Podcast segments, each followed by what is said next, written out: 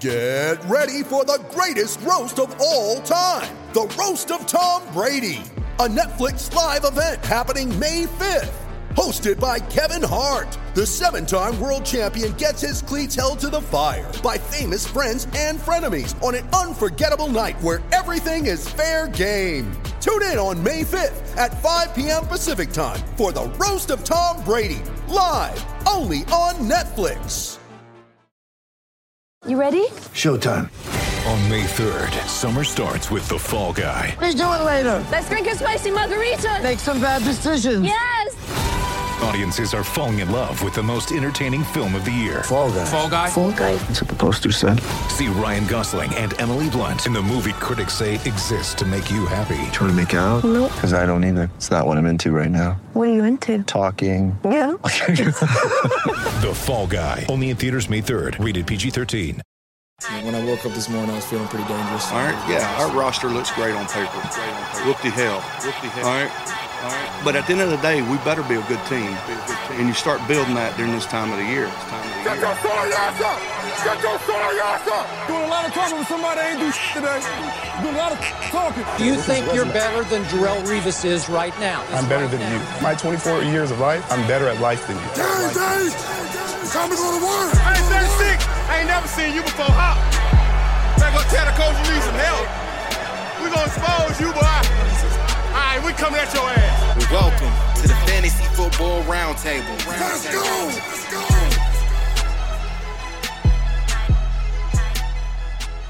What's going on, ladies and gentlemen, and welcome to another episode of the Fantasy Football Roundtable Podcast, proud members of the Full Time Fantasy Podcast Network. You can find them at FTFPodNet on Twitter. You can find me, Matt Bruning, at SportsFanaticMB on Twitter. And you can find my co-host for the day, Mr. Dennis Bennett, at Culture underscore Coach on Twitter. We are just one of a ton of great podcasts associated with this network, some of which are Jim Day of FF Champs, Corey Parsons, and Dr. Roto from Sirius XM Radio. Bob Lung of the award winning Fantasy Football Consistency Guide, Dwayne McFarland, Blake Sullivan, and a ton of great others. You can find all of us on fulltimefantasy.com, your one stop shop for all of your fantasy news, advice, and strategies. We are also excited to be partnering with expandtheboxscore.com. You can find them at XTBoxscore on Twitter.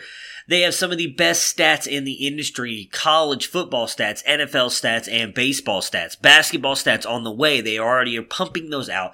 College football stats are extremely hard to find if you want to get some of the best stats, including dominator rating and everything they do, team scrimmage yards. I mean, everything. It's ridiculous. You need to check them out.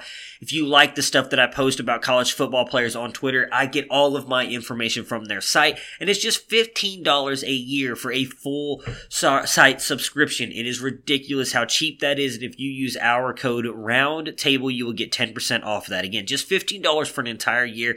Best college football stats in the industry really best stats in the industry. That is a steal among steals. And again, use our code ROUNDTABLE to get 10% off of that. Dennis is here, which you guys know what that means. We are breaking down all of week 11. We will recap the UFC matchup that happened on Thursday Night Football and uh, some of the football that happened in that game is unfortunately that part is getting overshadowed by what happened. We'll then talk about all of the games for week 11 and then a little bit of the pie bet that we jumped into last week and who we're picking this week.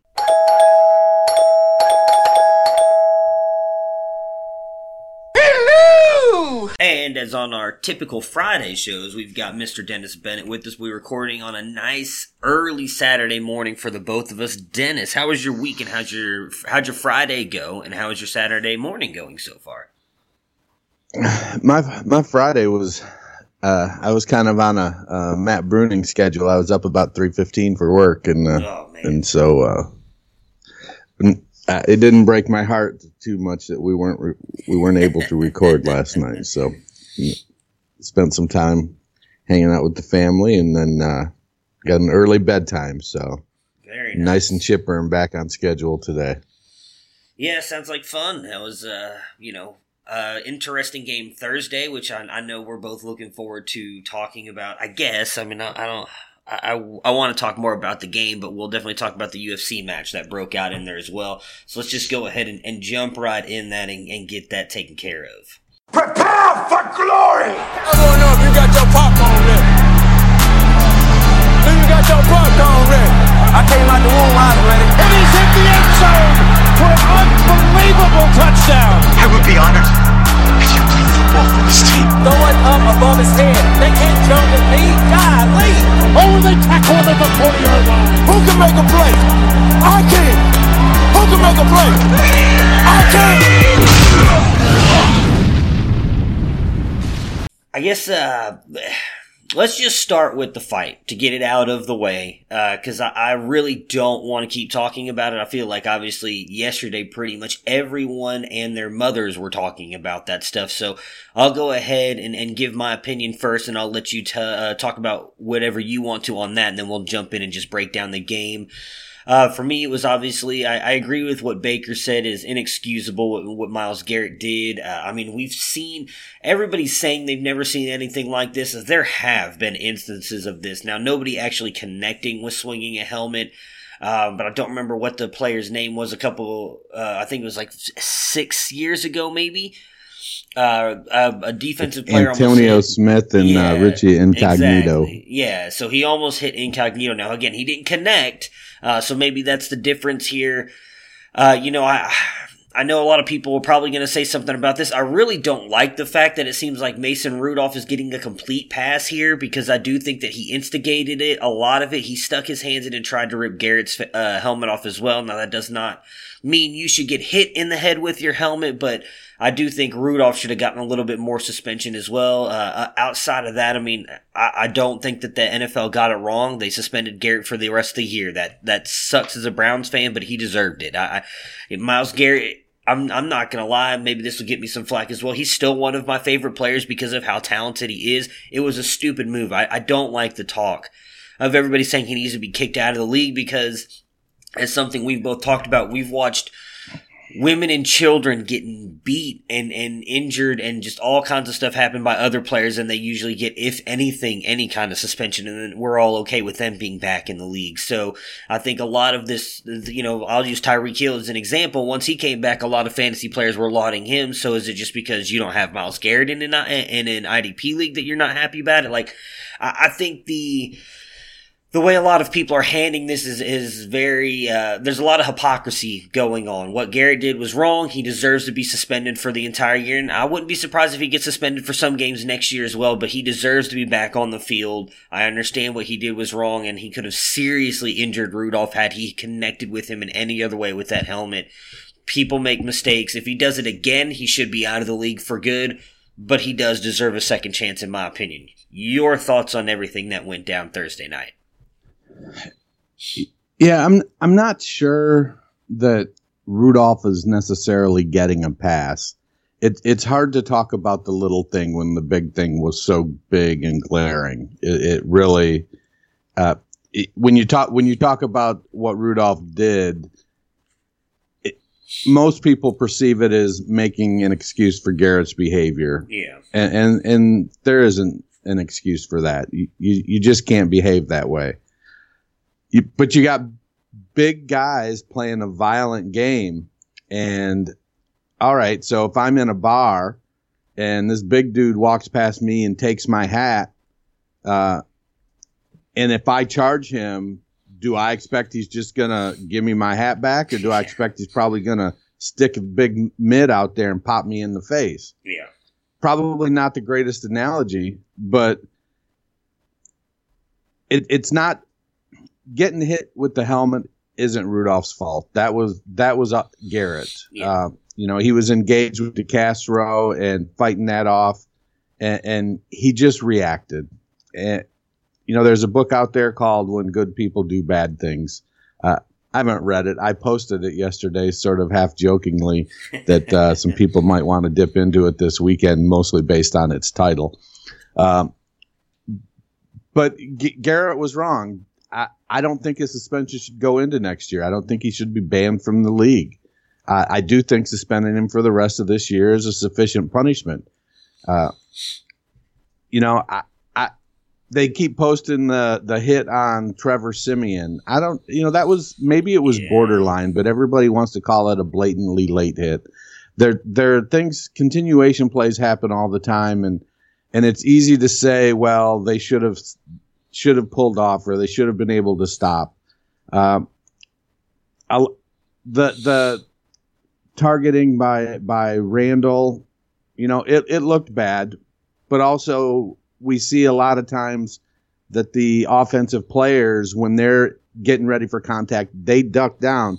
The defensive player will be in position, and then the offensive player ducks to to prepare for impact, and now their helmet is in the way, and that's still the defender's fault.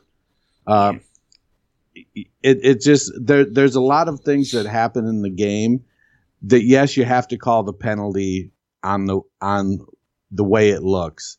I don't know that Randall was necessarily targeting Diontae Johnson. Uh, the optics of it were terrible, especially when he took took his helmet off and he's bleeding from his ear. Um, it was a violent game, and I suspect in two weeks it, it could get out of hand pretty quickly. Uh, so whoever's whoever's refereeing that game in two weeks in Pittsburgh, uh, they're, they're going to need to be be uh, on their p's and q's. I agree with they'll have to be on their p's and q's. I don't know if it will, uh, just because uh, a lot of the stuff that kind of came out really seemed to be targeted toward Garrett. I, I, don't think anybody had an issue with the Randall hit. It did not look like he had intent. He even looked like he was pretty upset about it after the fact. Uh, I don't.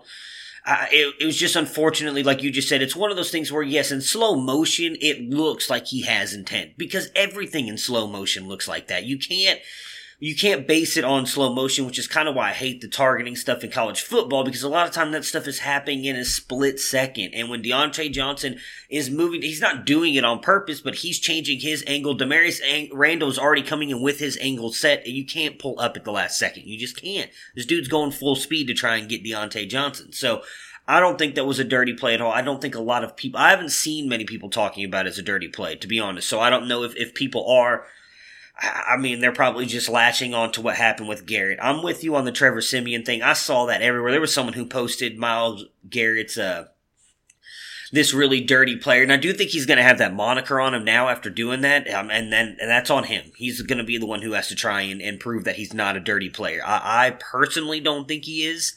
Uh, you know, I know they did post one thing that I, I, agree with. He did try and punch Delanie Walker in, in, in week one. He did do that. Okay, so maybe it was a frustration thing. I, I get that. You just came out in week one and you, eh, you know, maybe you weren't thinking it, but everybody was saying Browns are the AFC North division winners, and then you guys just come in and get spanked in game one of the new season. Maybe it was a little bit of frustration there. But the Trevor Siemian play, I mean, come on. Like, if it was any other person who did that, nobody would be talking about it as a dirty play. Well, did it suck? Yes. No, no one wants to see Trevor Siemian get knocked out of the game like that. But it's not like Myles Garrett went in low on him and took his knee out or anything like that. He hit him. Was it a tad bit late? Yes. Okay, it happens. Uh, we've seen it all year long. I mean, you've probably got what at least two roughing the passer calls a game out in the NFL nowadays. Like that, to me, you cannot throw that in there one bit. So I'm with you on that. I'm, I'm, I hope that the game in two weeks isn't at all bad. Like, uh, really, you got Pouncey won't be there. The only player who was involved in all that's going to be there is Ogunjobi. Because uh, he only got the one game suspension, so he misses this week against the Dolphins. He'll be back for the Steelers game. I would think everything would be calm and cool. Well, I mean, I guess you got Rudolph there too, but I don't, I don't think the Browns are going to try and go after Rudolph for anything. I, I would assume they won't. I hope they don't. I hope like they do in the I think it's the NBA. No, uh, baseball. Uh, baseball. If if two teams have bad blood and everything, they'll talk to him beforehand. Like, look, this is your warning. You do anything, you're immediately ejected. I hope that the NFL referees do something like that. Like, look, we understand that what happened two weeks was bad. The the, the main players in the party are out of here now. Let's just play football and we'll see what happens. Hopefully that is what happens. And they did actually play a football game on Thursday night, and the Browns came away with a huge win. It wasn't pretty on the offensive side. The defense played really good, or maybe it was Pittsburgh's offense played really bad, but Baker comes through. Uh, with 30 points in this one, gets you a, a couple touchdowns, which was nice to see. Did kind of miss Odell right there at the beginning of the game for another touchdown. But gets you two touchdowns, 193 yards, 17 to 32. Gets you a rushing touchdown as well. Nick Chubb continues to have a really good year, 92 yards on 27 carries. Uh, to come in with 11.8 points. Jarvis Landry continues to lead the wide receivers with 14 points, 43 yards, 4 catches, and a touchdown.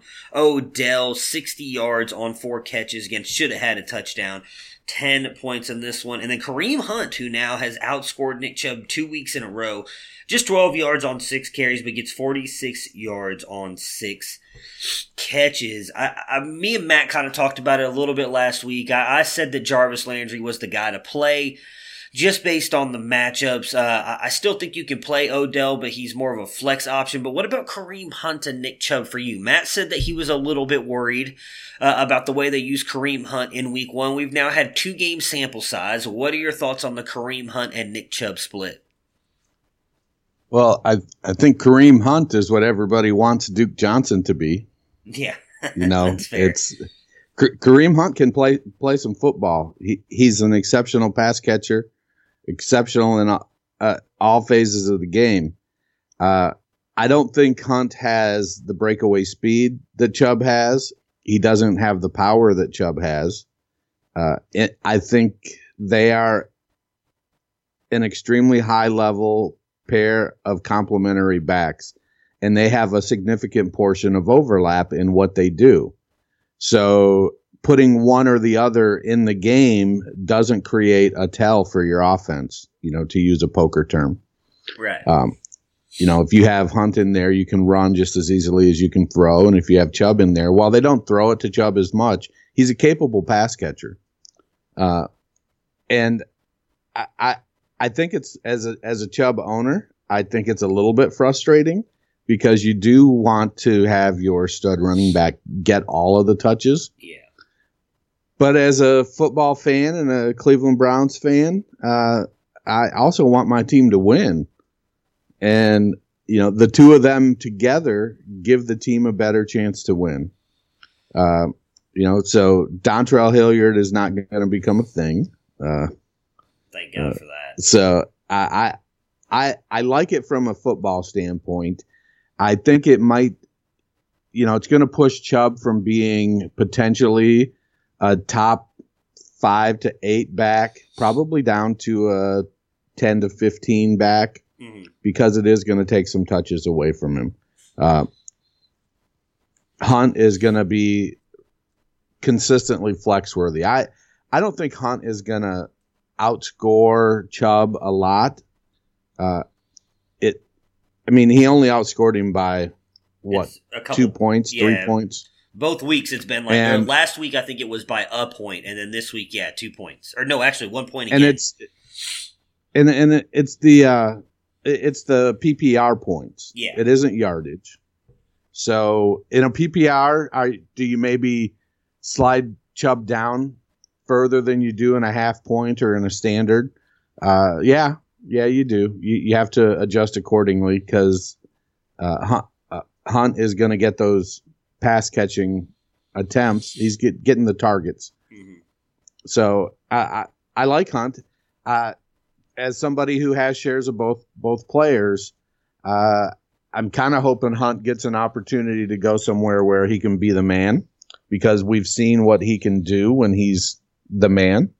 And while it makes the Browns a better team, and yes, I'd love to win, uh, I I think that uh, from a fantasy perspective, I wouldn't mind seeing uh, there be a little bit of a breakup of that their romance. Yeah, I got you. Yeah, I'm a. Uh, I, I'll just say the the same thing I told Matt. I'm not that worried about it. I still think Chubb. He's clearly out carrying, uh, out, out carrying uh, Hunt. And I, it does suck that he's losing out on those pass catching uh, plays now because obviously we saw a lot of that last year really kind of helped him. Had a lot of good runs last year, but they had some really good plays in the in the receiving game. So that does limit his opportunities to score. And I do think that's where the biggest part is going to come from him now is that he's got to score. We've seen that the Browns really are struggling to score in the red zone here lately. Obviously, as, as someone who owns Chubb, I mean, I know Baker Baker in a lot of leagues as well. I personally would have loved to see Chubb get that rushing touchdown uh, Thursday night, not Baker.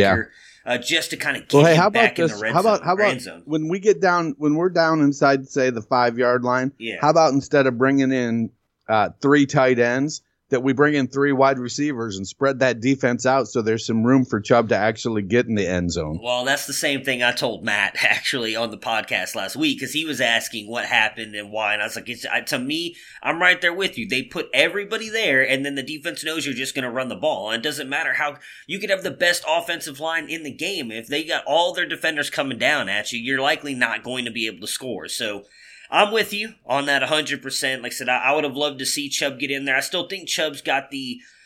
I think he still has a chance to finish top 12 because I don't know how many people are paying attention to this.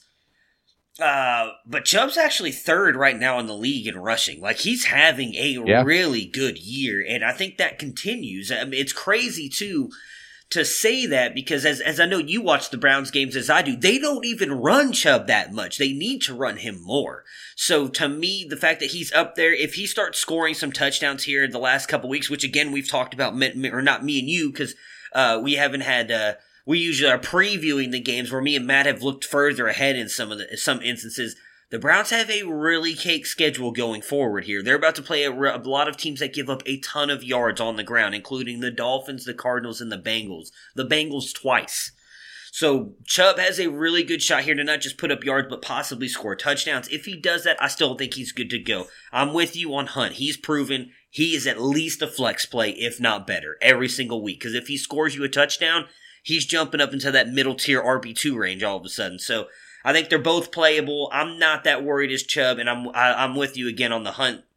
If Hunt moves on, Chubb is going to be maybe my, my one suggestion. I guess if you're in a dynasty league, if you can, maybe if you've got someone panicking on Chubb, buy low on him now because I think once Hunt does move on, because I do think he will, Chubb is going to be a absolute stud in this backfield if Freddie Kitchens can, Freddie Kitchens can get out of his own way and stop playing Dontrell Hilliard. Hmm. On Pittsburgh's side, we, we didn't see much out of them. We a lot of injuries for Pittsburgh last night. Juju goes down with a concussion. James Conner comes in, re-injures the shoulder. He's back out. Uh, I think as long as he's out, Jaylen Samuels is a good play. He gets you 15.5 points in this one. Uh, a good, another good game for him. 15 yard, I'm sorry, 26 yards on five carries, but does add 49 yards on three catches.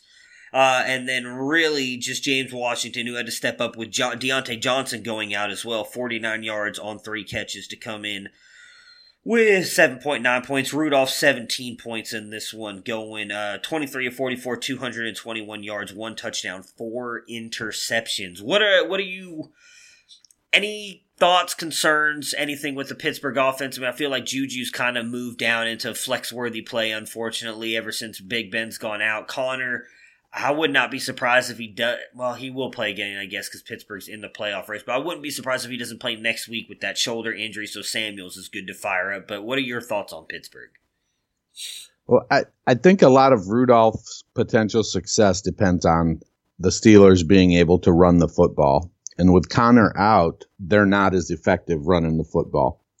Uh, Samuels isn't a great. He's not. A, he's a great pass catching back, but he's not. He's not good. At, he's not terribly effective running the ball. Uh, I don't know if Benny Snell is going to be the answer with Conner out. If if Snell can get healthy, um, you know, Snell does have sort of that patient style like uh, Lev Bell had. And so maybe he'll be able to be effective. You know, Snell's not super athletic. He's not fast. But in the NFL, you don't have to be either one of those to be uh, an effective running back, especially when you've got a, a pretty solid offensive line. So for the Steelers, Rudolph's success in the passing game is going to depend on their ability to run the ball. If not, then you're looking at another, you know, 15 target game for Jaylen Samuels on checkdowns and short routes. You know, that that's tough. Uh, you know, that 17 points for Rudolph was, was that minus two for interceptions as well, or was that just straight based on yardage and stuff? The, yeah, that was not uh the when I look at the points, it's not uh no negatives for interceptions. So obviously he had a horrible Okay. day for the negative interception day. Yeah. Yeah. Well, I was going to say, even if it did, you know, then you'd add eight more points to that total. Um, you know, four interceptions, it, it even bad quarterbacks don't throw a lot, don't have a lot of four interception games. Yeah. So I don't know if I, I would suspect that if he continues to struggle, though, we might see a little bit more of Duck Hodges down the stretch. That would be very interesting, especially someone who owns uh, a couple shares of Mason Rudolph. That would that would actually suck. All right, let's go ahead. No, it does look like Washington has started to push his way back up over Diontae Johnson. I think the two of them are starting to really um, established that there's going to be a battle. You know, Washington didn't just roll over and let Johnson take that number two spot. True. He's starting to play well. Yeah, and I mean, I would imagine he's going to get a chance to keep being the the top dog because I with I mean, I, you you mentioned earlier with the with the blood coming out of Diontae Johnson's ear, it's easy to assume he has a very I mean, all concussions are serious, but that he could be held out for a while. So if that is possible, Washington's going to get more and more time as the one or two because we also don't know when Juju will be coming back as well. All right, now we'll jump in and we will preview the rest of Week 11. We eating all day, bro. I'm hitting you every time. Every time you come his way, I'm gonna hit you. I'm not gonna be able to do that. You don't want no problems,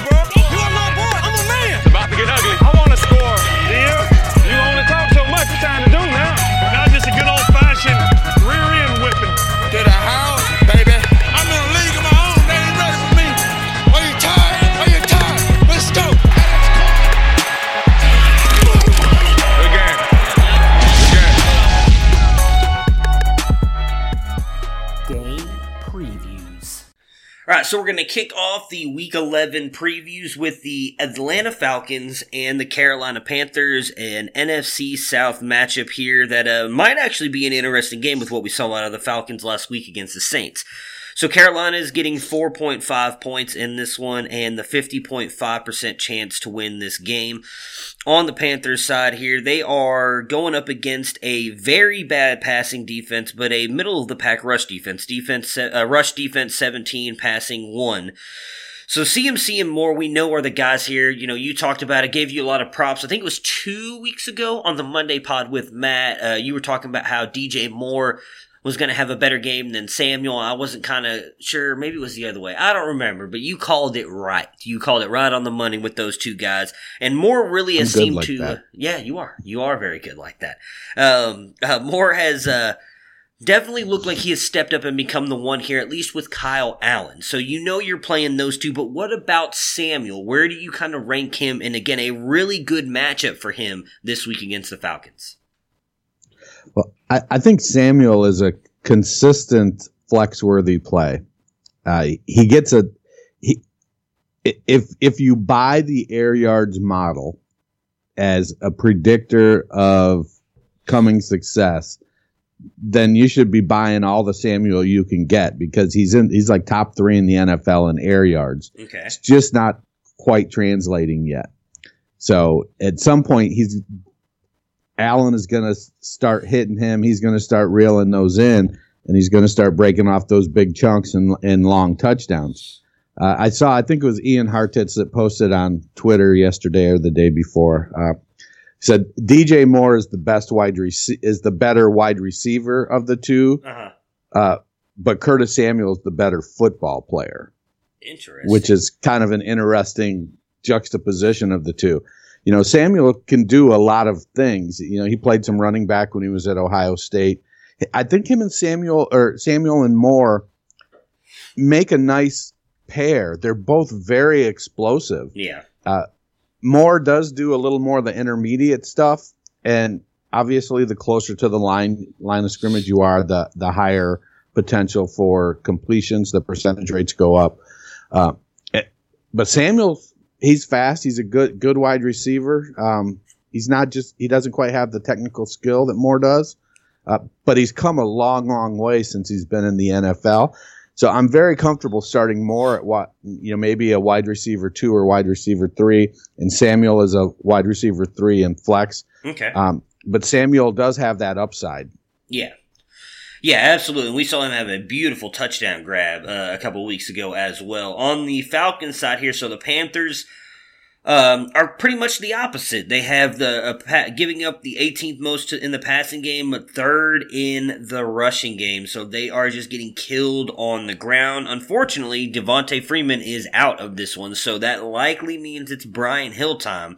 I would assume at least he, he will be the running back. We'll get your opinion on him real quick. As we both know, you're going to play Julio, so we'll just go ahead and throw that out there. So my questions for you: We know no Austin Hooper, we know Dev- no Devonta Freeman, Brian Hill, and possibly Calvin Ridley to step up with Austin Hooper out. What are your thoughts on uh, Atlanta? Well, if you look at the the target tower, it's Julio, it's Ridley.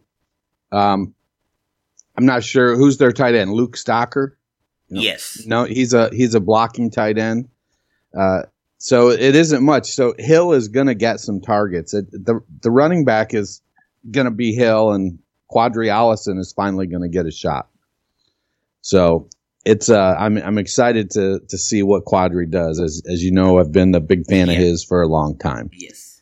So hopefully they they work that they're able to complement. But from a target perspective, it's it's Samuel or uh, excuse me, it's uh, Julio and and Ridley, and then Russell Gage. You know, he could it could be one of those games where Gage or Justin I don't, is Justin Hardy still there? I don't even know who their fourth is. I know Marvin Hall is gone, uh, we'll but uh, it could be one of those games where whoever that third third or fourth wide receiver is steps up and uh, you know becomes relevant for a game. Uh, I like Julio and, and Ridley to you know combine for twenty plus targets. Yes, Justin Hardy is still there. I would imagine uh, it would be him or, or, Russell Gage, as you were just talking about, because the other guys, I'm going to be honest, I've never even heard of. And Christian Blake and Olamide Zaccheaus, I, I couldn't even tell. Yeah. I've got some shares of Olamide Zacharias or Zacharias, whatever it is. There we Zaccheaus. Go. Zaccheaus, yeah. Okay. All right, who are you picking to win this one, the Falcons or the Panthers? Oh, I'm rolling the Panthers as am I. The next one I think is actually going to be a very interesting game as well. Wish Matt Stafford was playing in it. I think it'd be a whole lot more interesting. Cowboys and the Lions. The Cowboys are getting 6.5 points in this one, and they are the 68, given the 68% chance to win this game.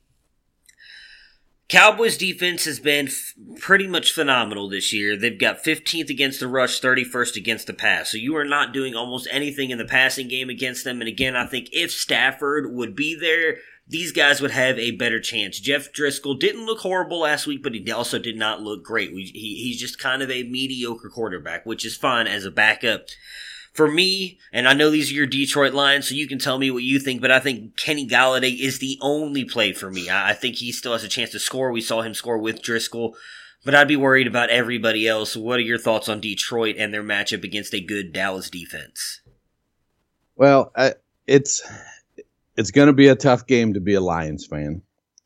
But that being said, uh, the Cowboys are going to probably put up some points. So that means Detroit is going to, they're going to have to do two things. They're going to have to try to run the ball effectively to shorten the clock. And if they fall behind, then they're going to have to start throwing with Driskel. Uh, Driskel doesn't have a great arm. Uh, you know, he's, he's a bounce around backup for a reason. So the sleeper, I think, is Danny Amendola so who's who's the uh, who's the Cowboy slot corner? You remember off the top of your head? I don't. Uh, I'm the only guys that I've probably I've probably a reason we don't remember. Yeah, a, t- um, a ton of attention to is obviously Awuzie and um, uh, what's uh and and Jones. uh, Jones. Yeah, they they both play on the outside. Who is it? Is that plays in? Because I know it's not because um, the other guy they've got that's really good is Heath. I don't remember, but uh, yeah, no, Heath's Wood safety. It, Maybe he's going to move up. I don't think Heath Xavier can Woods? stay with Amendola's quickness though. So potentially, you know, Amendola could be in for one of those, you know, nine catches for seventy nine yards kind of games. Uh, not that I want to bank my pie bet on Danny Amendola. Uh, right. Uh, it's certainly not the way I'm going. you know, Golladay is showing that he's he's a stud. Uh, he's gonna they're gonna have to take some shots with him and try to get him the ball. Uh, you know Marvin Jones too, but Jones doesn't seem to ever quite hit that efficiency level that you'd like to see from him. Jones will have some of those days where you know he catches everything, and then he'll have some days where you know he can't catch anything. Yeah. Uh, Golladay, he's just got that big body. I think he's going to match up good. Um, with probably by, uh, I think Jones is the, the bigger of the two cornerbacks, so maybe they match him up with Golladay. Uh, it's going to probably be a tough game, especially since the Lions don't really have a rushing game. Um, it'll be interesting to see what Matt Patricia's game plan is and, and Darrell Bevell's game plan is, but uh, I don't know that I'd be comfortable uh, throwing out anybody but Golladay. Yeah, um, I'm right there with you. On Dallas's side, I'm I'm actually not sure that they're in for a huge day here. I mean, the Lions defense really has kind of struggled here over the past couple weeks, uh, dropping down to uh, second most points against the rush, 13th against the pass. So I think Zeke is in for a big day here. Uh, and, and, for me, it's more Gallup and Cobb in this one. I do think that this is finally when we, me and Matt have talked about it. Amari Cooper has been an absolute stud so far this season, and it does hurt me to admit that, but he has been phenomenal. But I think this is that first matchup, and I've talked about it for the past couple weeks now, that the Cowboys come in with a couple really good secondaries here in the next couple weeks. And I do think Darius Slay has a chance to shut down Cooper. Now, I don't think he's going to completely shut him out, but I'm not expecting such a, big, a big game out of him like he's produced the past couple weeks. So you're still playing him because he does have that chance to just score that touchdown is going to make your day for you. But I wouldn't expect a huge day out of him. I think they're going to lean more on Zeke, and I think with the matchup of Slay on Cooper, it's going to be more of a Gallup day. What about you? What are your thoughts on on Dallas here in this one? Well, I, I think if you have Cooper, you throw him out and you expect him to be a wide receiver one. Um, he, it sometimes he does come up small, but he's virtually matchup proof and, and it's he, he's a big guy that runs great routes and he's fast. And while Darius Slay is uh, or was a great cornerback, I, I, I don't know that he's playing consistently at that level this year. Um, I, I think you play Cooper and you expect he's going to you know have a, have a good week. Uh, I do like Gallup. I actually just tried to pull off a trade where uh, I got some draft picks and Melvin Gordon back, or gave Melvin Gordon and got Gallup and some draft picks back. But uh, my my uh, trade partner went with a, a, shittier deal, in my opinion. But anyways, uh, he just didn't want to give up the amount of draft picks I wanted for Melvin Gordon. I, I, love Gallup. I think you, you know the the Amari Cooper uh, contract situation uh, makes me kind of want to get Gallup on my teams. Uh-huh. I think if Cooper leaves, Gallup is he's taken a, a step this year, and I think he's shown that if he's healthy, uh, he's ready to take that step up to be a, a, team's number one. I think him and Cooper make a very formidable uh, wide receiver one-two punch, and so I don't hesitate one bit with Gallup, and I don't think Dak does either. Mm-hmm. So he's he has confidence in all three of those wide receivers. Yeah, uh, it's gonna. I, I agree with you that it's probably going to be a Zeke day just because they're going to be able to run the ball pretty effectively. Uh, Snacks Harrison uh, doesn't quite it hasn't quite brought the run stopping prowess this year that he did last year when he first came over. Uh-huh. Um, but then again, you end up with with teams playing over their head, and Matt Patricia is is starting to develop that uh, game planning type of reputation. I, I, think Patricia's done a really good job this year with, with the Lions, and, and uh, for some of the losses they've had that have had Lions fans uh, doing a lot of hand wringing, uh, I, I like the direction that Patricia has taken the team. Oh yeah, yeah, I agree with you. We, uh, me and Matt talked about it on Monday's podcast. Uh, I think really they could have had at least two games they should have won. I think they should have beaten the Chiefs and then they should have beaten Arizona as well. So they could very easily be sitting at five and five right now and in, and in the race for a wild card spot in the NFC. So Detroit is not at all a pushover. Like I said, I think the biggest factor in this one is not having Matt Stafford because I honestly think, and, and I'd love to get your opinion on this real quick before we pick the game. I honestly think with what we saw out of Jeff Driskel last week, again, I understand Jeff Driskel's not Matt Stafford, but with the way this offense was humming, I think you could have made arguments for Matt Stafford being up there in the MVP conversation with Russell Wilson, Deshaun Watson, and Christian McCaffrey. Yeah, I, I think you can make the argument, but it's kind of like the Heisman voting. It's sort of uh, uh, more of a regional argument. So if you get up around the uh, the upper Midwest there, I think then you start to say, oh, hey, uh, Matt Stafford should be in the conversation, but you know, you get down in you know Georgia and Texas and whatnot, and they're like, "What are you talking about, fool?" so, all right, I assume you're picking Dallas to win this one. I I am, unfortunately, as am I. Next up, you got the Jags and the Colts. The Colts are getting 2.5 points in this one and are being given the 56% chance to win this game. For the Colts, the Jaguars 16 uh, most points against the rush, 21st against the pass. So really not a great matchup for either sides of the ball here. We do know Brissett is back in this one, but everybody on this team is beat up. No Parris Campbell. I don't know uh, if people have seen the picture. You posted in one of our chats yesterday. His hand just looks d- just messed up. I-, I honestly feel bad for the kid. Uh, we know that it looked T- like a football. Yeah, exactly. Uh, uh, T.Y. Hilton is also out, so you're leaning on Zach Pascal. Devin Funchess is back, so that might be an interesting play, but we know Jack Doyle is likely going to miss as well. So are you is starting Funchess going to be active? I ooh, I don't know. Let me look really quick. Why? Why are you going? To, are you willing to start anybody for Indianapolis? Well, I, well, I'm definitely starting Marlon Mack, but from the wide receiver position, I, I think Pascal has shown that he's a a reliable target, uh, probably in the wide receiver three flex range. You know, he, he just sort of uh, gets it done in a rather pedestrian fashion. I think, uh, you know, I had a trade offer come across my desk uh, a couple days ago uh, a third round pick for Cole Beasley on a team uh, that's that I have some pretty high level talent, and I have Devin Funchess uh, and John Ross getting ready to come off IR. And I thought to myself, I'd rather have a third round pick next year than Cole Beasley if I have these two guys coming off IR to be my. Now I, have lost Brandin Cooks and uh, Sterling Shepard, so Ross and Funchess would probably be in my wide receiver three or four range on that team now. Uh-huh. But I, I, would rather I you know I'd rather have the pick in Beasley and have Funchess. I think when Funchess comes off of IR, uh, he automatically he's going to move right up to that that top target with the the Colts. Yeah. So, uh, and you know, volume is king in fantasy. Now, granted, they've got Marlon Mack, and so they're going to try to run the ball whenever they can run the ball. Uh, but I think Funchess is going to slide right in, and with T.Y. Hilton out down the stretch, it, they get Hilton back, they get Funchess back. Uh, the Colts could be kind of uh, a sneaky threat down the stretch.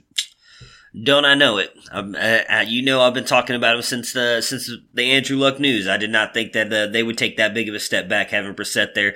Uh, yeah, Funk just looks like from what I just read that he's probably at least a week or two away still. That they they can activate him, but he's not fully cleared practice yet, just due to the shoulder. So we will not see him uh, this weekend against the Jaguars. On the Jaguars side, the Colts are really good on defense. 27 against the rush, 24th most points against the pass. So Bad matchups all around and well as well for the Jaguars. We got Nick Foles coming back, his first game back since week one and injuring that throwing shoulder. I still think Leonard Fournette is in your lineup. We've seen he is a top 12 running back this year. I, I love that Fournette has finally kind of come through on his value. But what about the wide receivers? I know you're a big Dede Westbrook guy. Uh, for me, I think it would be the Chark attack is the only guy I would feel comfortable playing. He he is their one, uh, and, and I do think that even though most of his stuff has come with Gardner Minshew now. He did get that touchdown pass from Nick Foles in week one. Foles was targeting him a little bit uh, before he got knocked out and injured. Uh, you willing to play anybody from the wide receiver core for the Jags? Uh, I am willing to play Westbrook. Okay. While Foles did target Chark with that touchdown, he really targets Char- uh, Westbrook. Uh, so I'm comfortable starting Westbrook. Uh, I do think that you know, it's one of those games where, uh, or one of those teams where, you know, you can have Dede with seven catches for 85 yards and a touchdown, and Chark with three catches for 102 yards and a touchdown. And when you look at the fantasy points at the end of the day, they're like within a half a point of each other, but because one's getting a ton of yards, uh, it makes up for the one who's getting the, the higher amount of targets. Right but I do think that it's a uh, a Leonard Fournette game. I, I, they have confidence in Fournette. Fournette has confidence that he can run the ball. Uh, if if Fournette was getting any kind of play when they got inside the five yard line and scored a touchdown here and there, oh, uh, I don't think there would be any real conversation about him being a top five back. But he's just not getting in the end zone. Yeah, I mean, it, it, in all honesty, and I know this is going to be crazy to say, if he was getting touchdowns as often as they're getting in the red zone to go along with the passing work and everything he's done, I think he would be sitting at three right now. I mean, he's not Yeah. that far behind. He's about 60 points behind Aaron Jones, who's sitting at three right now. I, I, I don't know. I wouldn't put him with Christian McCaffrey and Dalvin Cook, who are both sitting over 200, which is just ridiculous to begin with. Uh, but I wouldn't put him up there in that category. But I could easily see him being right up there with, with Aaron Jones had he been scoring some touchdowns, especially with the with the amount of passing work he's been getting. It's just been if anybody bought low on him this year, it has really really worked out for you. Uh, who are you picking to win this one, the Jaguars or the Colts? I am going to go with the Jags. Uh, that is who I picked as well. Mostly did that because I was hoping I need the Colts to lose so the Browns can possibly make the playoffs. So I think the, those hopes are kind of gone now with everything that happened Thursday.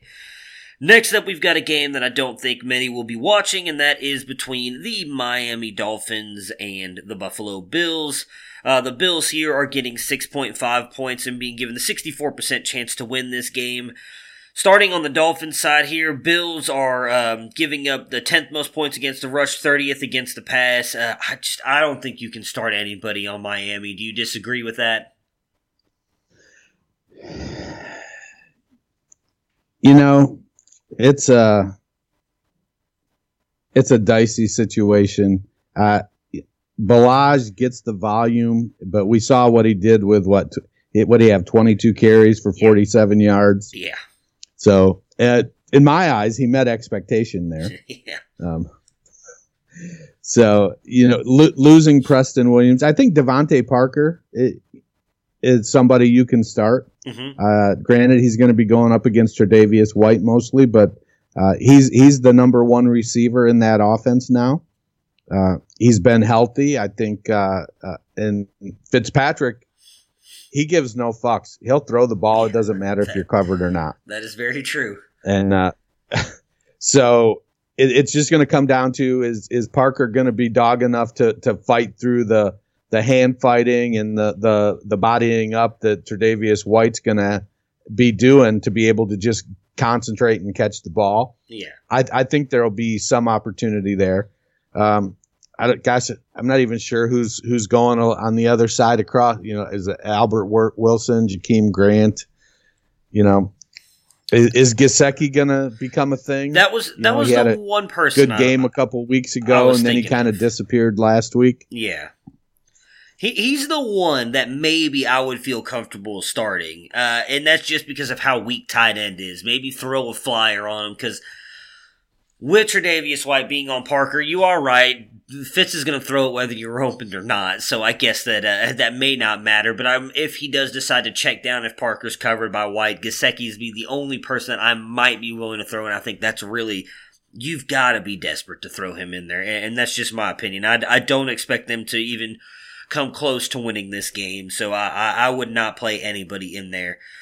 Uh, on uh, the Bills side, though, the Dolphins, eh, they've been giving up fantasy points galore to everybody. Fifth most points against the rush, tenth most against the pass. So I think Singletary's in for a bounce back game here. Uh, everybody, including myself, I thought was he was going to have a really good game last week against the Browns with their uh, leaky rush defense. He was not able to do much. I think he bounces back here, and I think John Brown's in for a big game as well in this one. What about your? What are your thoughts on the Bills' offense? Well, I'm sad, or at least my shares of Frank Gore are sad that the transition to Devin Singletary is occurring. Yeah. Uh, I was hoping we could make it through the year because I have a couple teams where Gore is like my RB three or four, and so that usually puts him in consideration for flex play. But uh, looks like those times are are passing. Uh, now I do have a couple shares of Singletary, so you know I guess I can always take solace in that. Uh, they just aren't on the teams where I have Gore. Uh, you know, Singletary's starting to look good. He's starting to take that role, and, and starting him uh, is against the Dolphins is, is a no brainer. Uh, Allen is, I think Allen's going to ball out. He's going to have, uh, you know, he's never going to have a consistently high completion percentage, but you know, the Dolphins are doing what the Dolphins are doing this year. Yeah. So let's you, know you, you roll your roll your guys out against the Dolphins. You know the Dolphins are playing hard. You know honestly, if you if you put the Dolphins up versus say the Bengals, uh, the the Dolphins for as bleak as it looked in weeks one, two, and three, Flores has those guys out there playing hard. Where you, it doesn't seem like you can always say that about Taylor and the Bengals. I think they're starting to come around in Cincinnati a little bit. Uh, you're seeing some more effort as as I think guys are uh, realizing that hey, we have to, you know, we're playing for next year, and by by playing for next year, uh, they're starting to realize I'm playing for a team, uh, a job on another team, so I better make it look like I'm interested. Um, I say roll your bills out. John Brown, uh, Cole Beasley, uh, Devin Singletary. I don't think they even roster any tight ends. So what? not I those. got Dawson Knox. I need a big game from him. I'm actually. I, I, I Is it he say- injured? No, he should be good to go. At least the last last I read, I, I will double check that really quick. But last I read, he was fine to go. Uh, because I need him to have a big game. This, uh, he no, yeah, yeah, he's good to go. He is good to go. So he's gonna have a big game Sunday. I'm gonna will that into existence because I need it to happen. I need him because since George Kittle's gone down.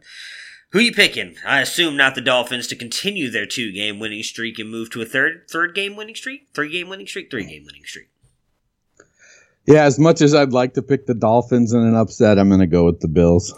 As am I. Next up, we've got a, what could be a very interesting game between the Den- Denver Broncos and the Minnesota Vikings. The Vikings getting 10.5 points in this one and being given the 79% chance to win this game. On the Viking side here, where I lost my notes there for a second. Uh, Broncos 20th against the rush, 25th against the pass. So tough defense here. They've played really good. We know Adam Thielen will be out, which I don't necessarily think means Diggs has a big day, which might be another day, uh, another pie bet payoff there for for Mr. Tony Dyer, who took Stefon Diggs.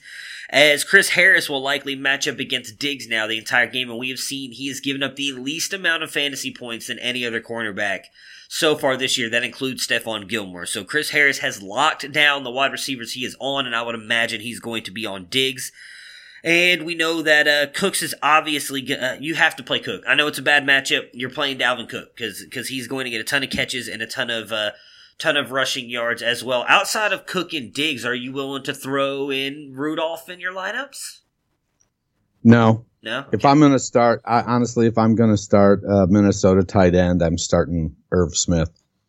S- Okay. Smith has looked he's he's looked good when he's when he's out there, and he's you know they're running a lot of 12 personnel, so he's he's on the field, and you know Smith is running.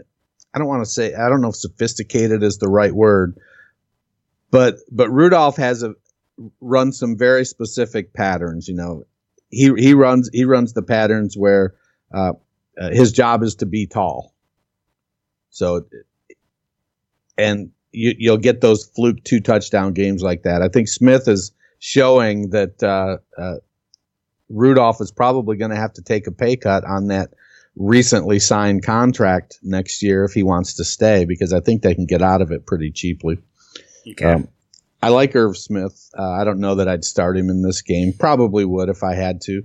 Uh, I'd feel okay about it.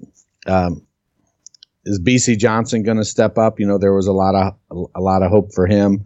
Uh, they've activated Laquan, uh, not Laquon Treadwell, uh, Josh Doctson. Uh-huh. So Treadwell and Doctson are their wide receivers three and four with Thielen out. So that's kind of uh, interesting.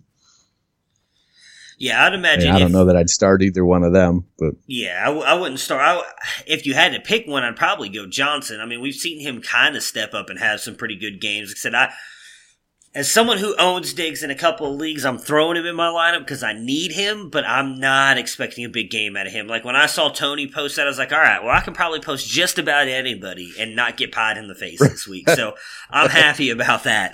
on uh, on Denver's side here, uh, Minnesota while they've been phenomenal against the rush with 28 po- uh, points, but uh, horrible against the pass. They have dropped all the way down now to eighth most points uh, in the passing game. I still think Lindsey is a good play here.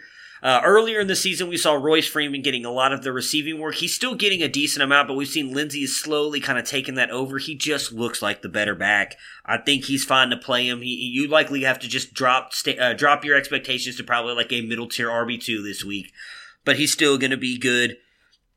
But the passing game, again, it's going to be hard. It's hard for me to guess because we do know Brandon Allen's going to be out there with Joe Flacco being on IR. Drew Lock is not playing yet.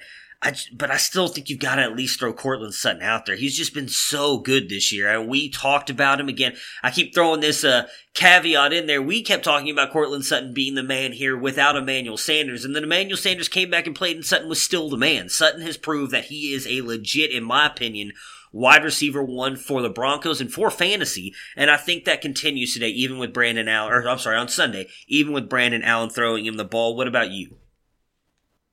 Oh yeah, I'm rolling Sutton out with confidence. Okay. Uh, I, I, love his game. I think he's shown that uh, for the Broncos, he's he's the wide receiver you can count on. Uh, it was a little disappointing uh, to see the way Hamilton he kind of shrunk in the moment, didn't really step up like you would have hoped. Um, and now he's dealing with uh, uh, he tweaked his knee in practice this week, so uh, he should play. They did activate Tim Patrick, who's flashed a couple times uh, over the past year or so. So Patrick will be their wide receiver three. Um, but yeah, when it comes to Courtland Sutton, uh, I have especially against that Minnesota uh, defensive backfield. I'm I'm perfectly happy rolling him out there, and uh, yeah, he he may end up being my pie bet guy. Oh, very nice. I like that call. I will. I'll talk about mine because he'll be in the next game we're about to talk about here. Uh, who are you thinking to win this game? I'm gonna go with the Vikings. As am I. Next up, we've got the New Orleans Saints and the Tampa Bay Buccaneers. Uh, the Saints are getting 5.5 points in this one and being given the 57% chance to win this game. On the Saints side here, the Buccaneers, 31st most points against the rush, first against the pass. So you beat them through the air. We have seen that with the amount of shootouts that they have been in this year. Michael Thomas could very easily be the wide receiver one this week really outside of Thomas and Kamara, though, that's all you're playing. And I'm worried about Kamara. He is whether it's due to the injury or what's been going on. He's just not looked like the same player for most of the season. And a really tough matchup this week. I know he gets receiving work. Are you worried about Kamara this week against the Bucks? Uh, no, I, I think that, um, you know, I think Drew Brees knows how to handle the Buccaneers. Okay. I, I think that him and Payton will develop a game plan. Uh, you know, you, you, didn't draft Alvin Kamara number four to hesitate uh, on starting him against the Buccaneers. Right. So oh, you, yeah, you roll him out there. You know, you have to expect his ability uh, as a pass catcher and, and as a runner is going to get him some yards. And if he gets six or seven catches, uh, he's going to get some yards, likely a touchdown. So he'll, he'll be perfectly viable in PPR leagues. Uh, you know, obviously Kamara drops pretty far down if you're in a standard league because he, he doesn't run the ball a ton. Uh, uh honestly, with him and, and Murray, they, they sometimes they do uh, hamper each other's potential uh, a little yeah. more than it seemed that uh, Ingram and Kamara did, but that might be just a function of the overall offensive effectiveness as opposed to the two of them.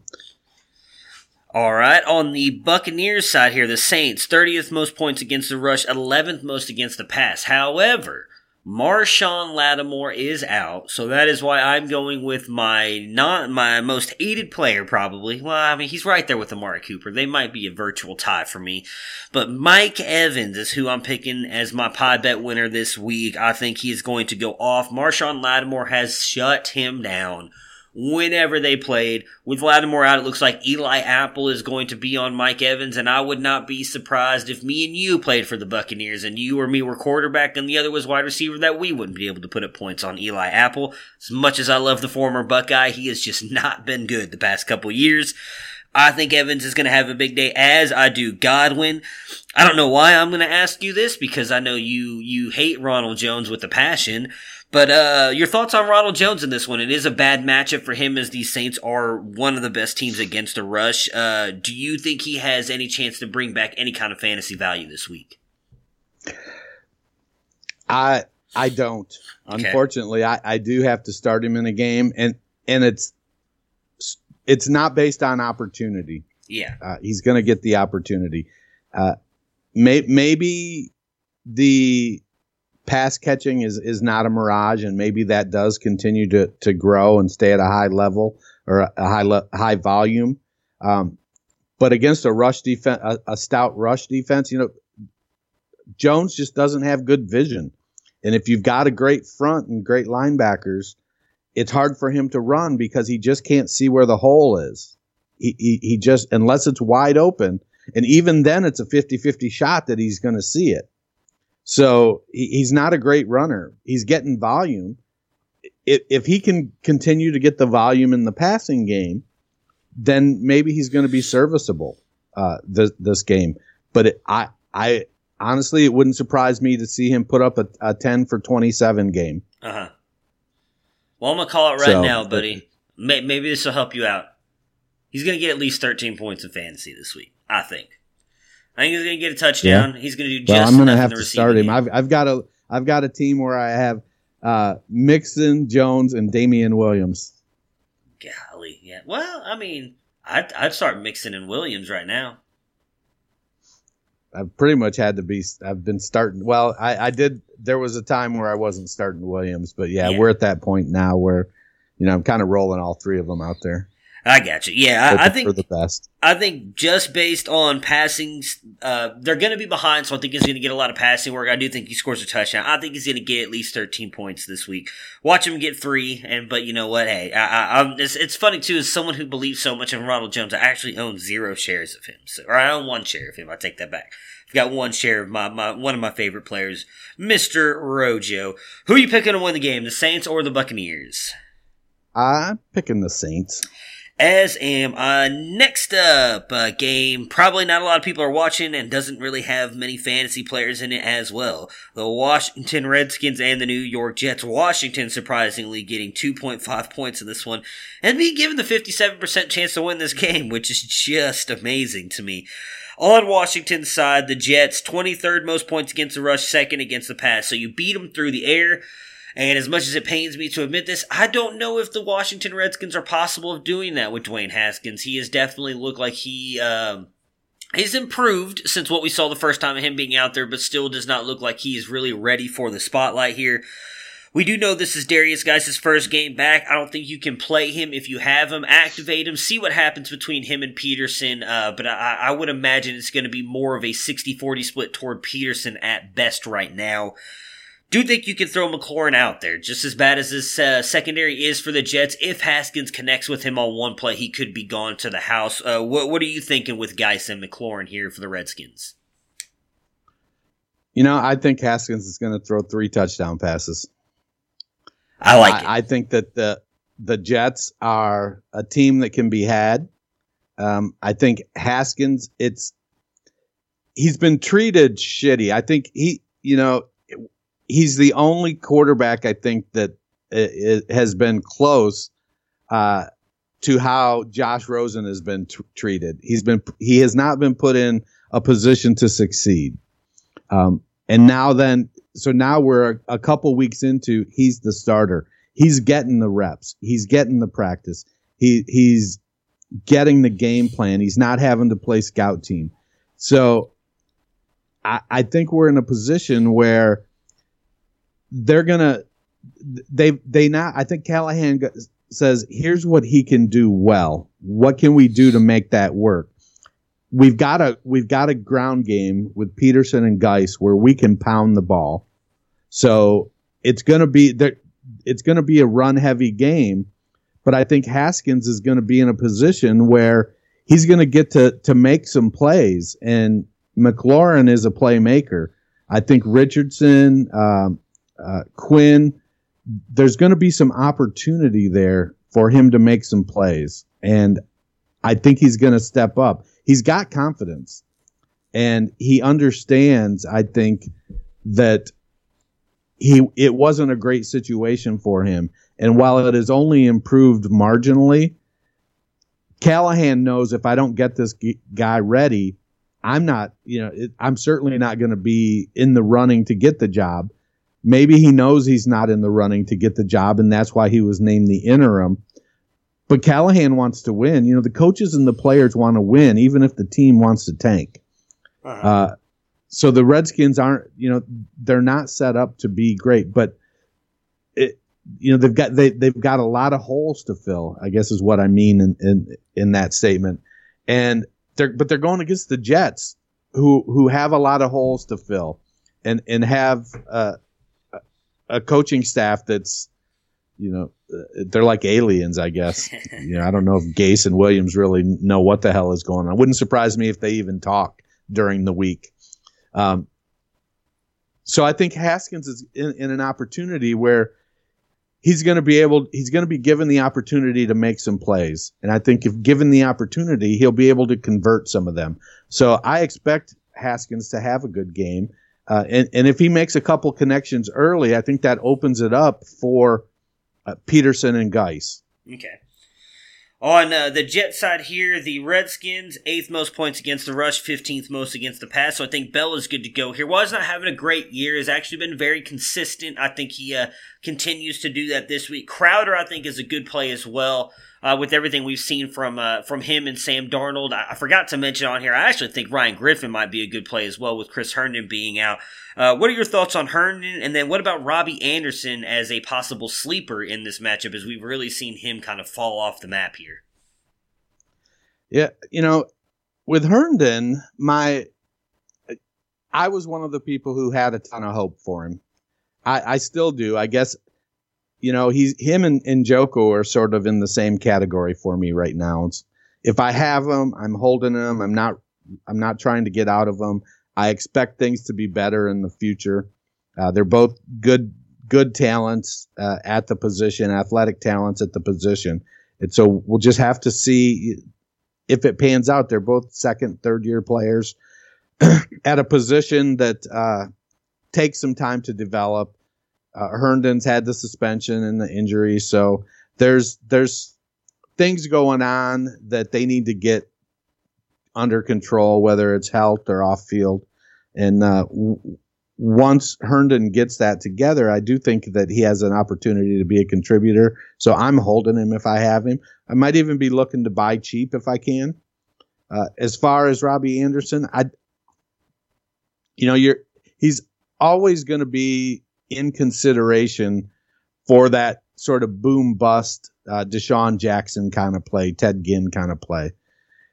I think right now that's really all you can hope for from him. Uh, Demaryius Thomas has sort of stepped up and taken the the consistent target role for the Jets and shown that uh, he can be the more reliable guy. And I think that uh, is something that Darnold is looking for. So there'll be shots taken with Robby. He's got to convert them. If he doesn't convert them, you know, he's not he's not playing that high efficiency position in that offense. So he's going to have to convert those those tough deep passes to be relevant. Yeah, I agree with you on that. Uh, who uh, who you picking to win, the Jets or the Redskins? Probably the hardest uh, hardest selection of the day. I'm taking the Redskins. Really? Ride ride with Dwayne Haskins. yeah. Uh, you know what? I'll do the same thing. I, would love to see Dwayne get his first win here in the NFL. Next up, we have probably what's going to be the game of the weekend between the Baltimore Ravens and the Houston Texans. Baltimore getting 4.5 points and being given the 54% chance to win this game. For the Ravens, uh, the Texans defense 25th most points against the rush, fourth against the pass. So the way to beat them is through the air, and I'm very interested to see if Houston can, I do think they will slow down Mark Ingram, but can they slow down Lamar Jackson enough to get him to throw the ball? And if that, if he does do that, do you trust anybody in this passing game? Because for me, the only person I'm plugging in and feeling perfectly fine about that is Mark Andrews.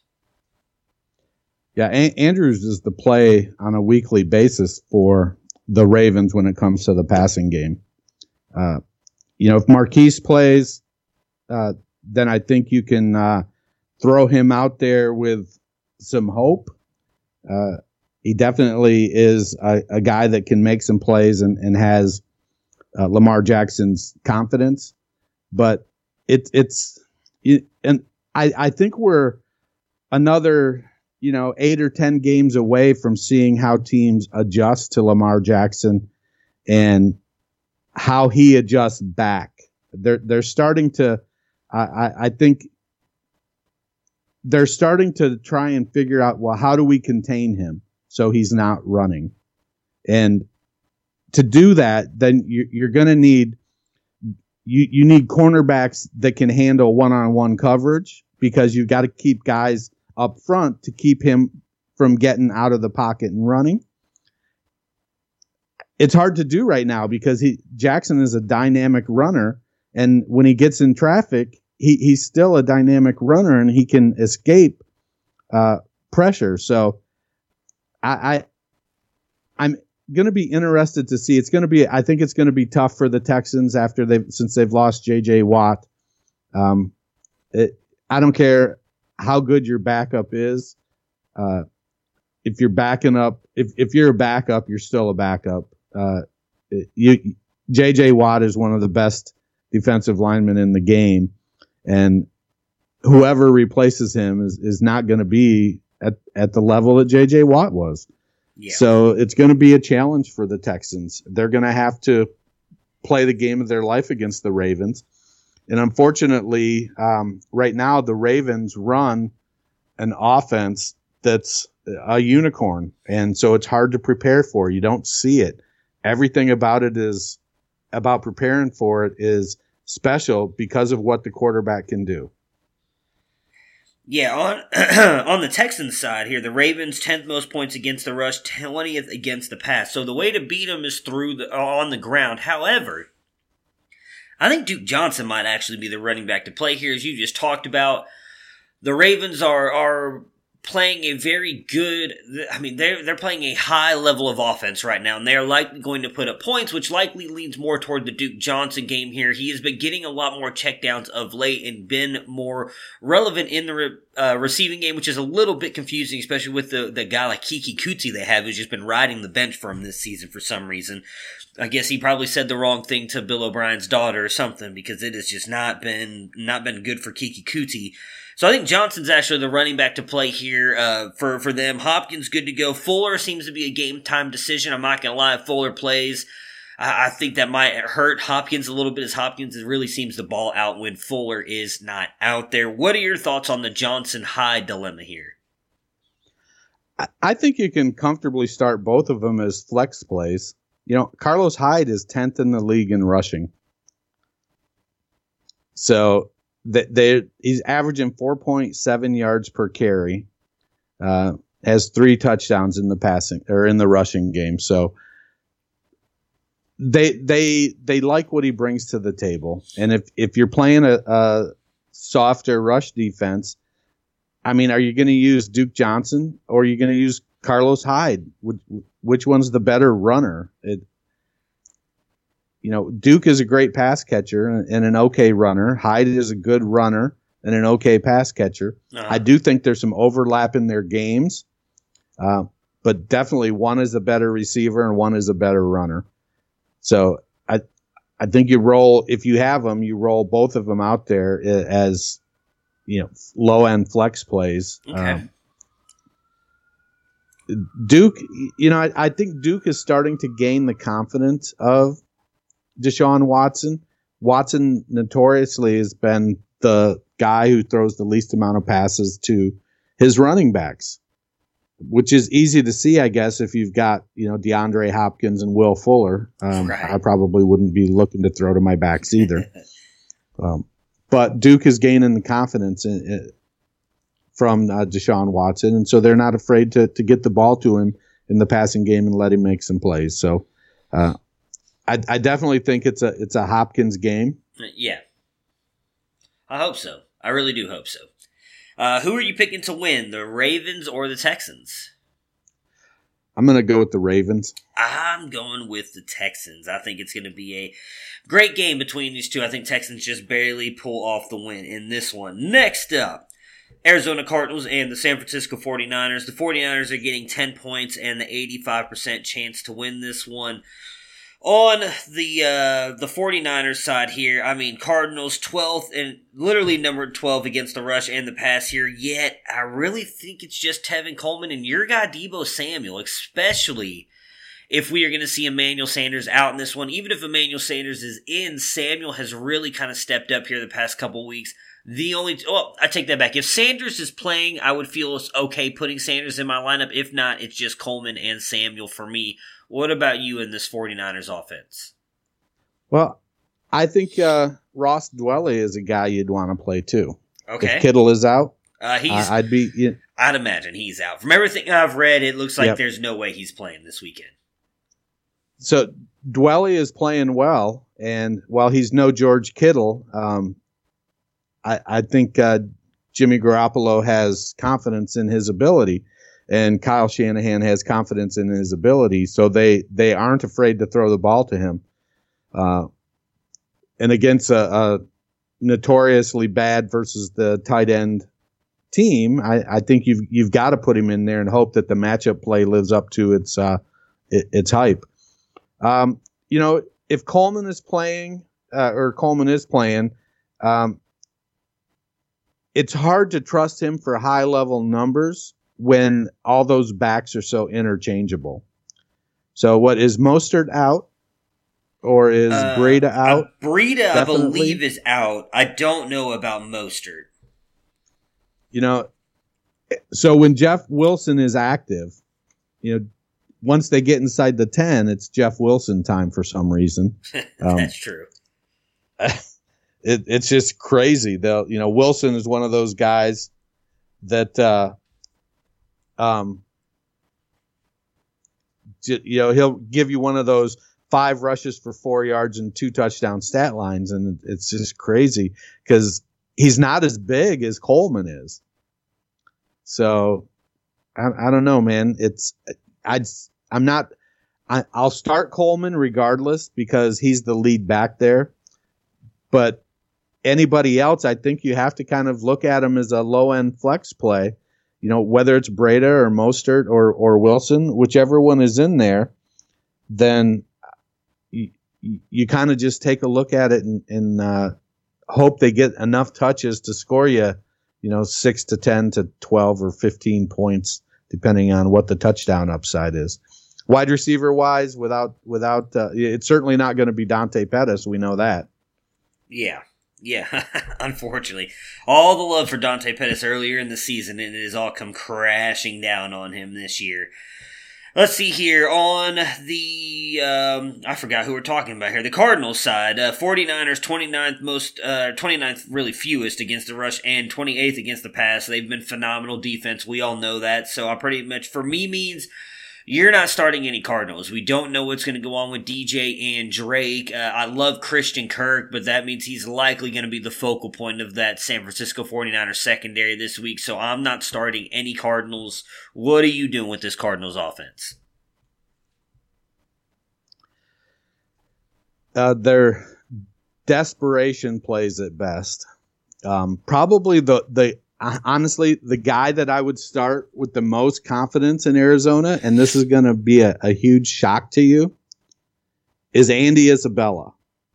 Okay, why? And because because it's going to be a, it, the, I, the way I see it playing out is Kyler Murray's running for his life, and Andy Isabella is fast, and it's you know I'm running and I'm Murray. I'm running to save my life. Isabella's getting behind the defense, and I'm just chucking it out there. It's it's the hail maryest of hail mary plays.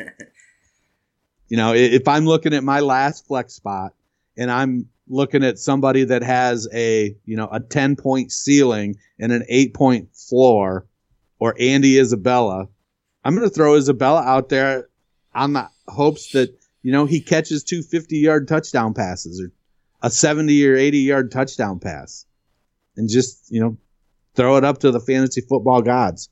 Yeah.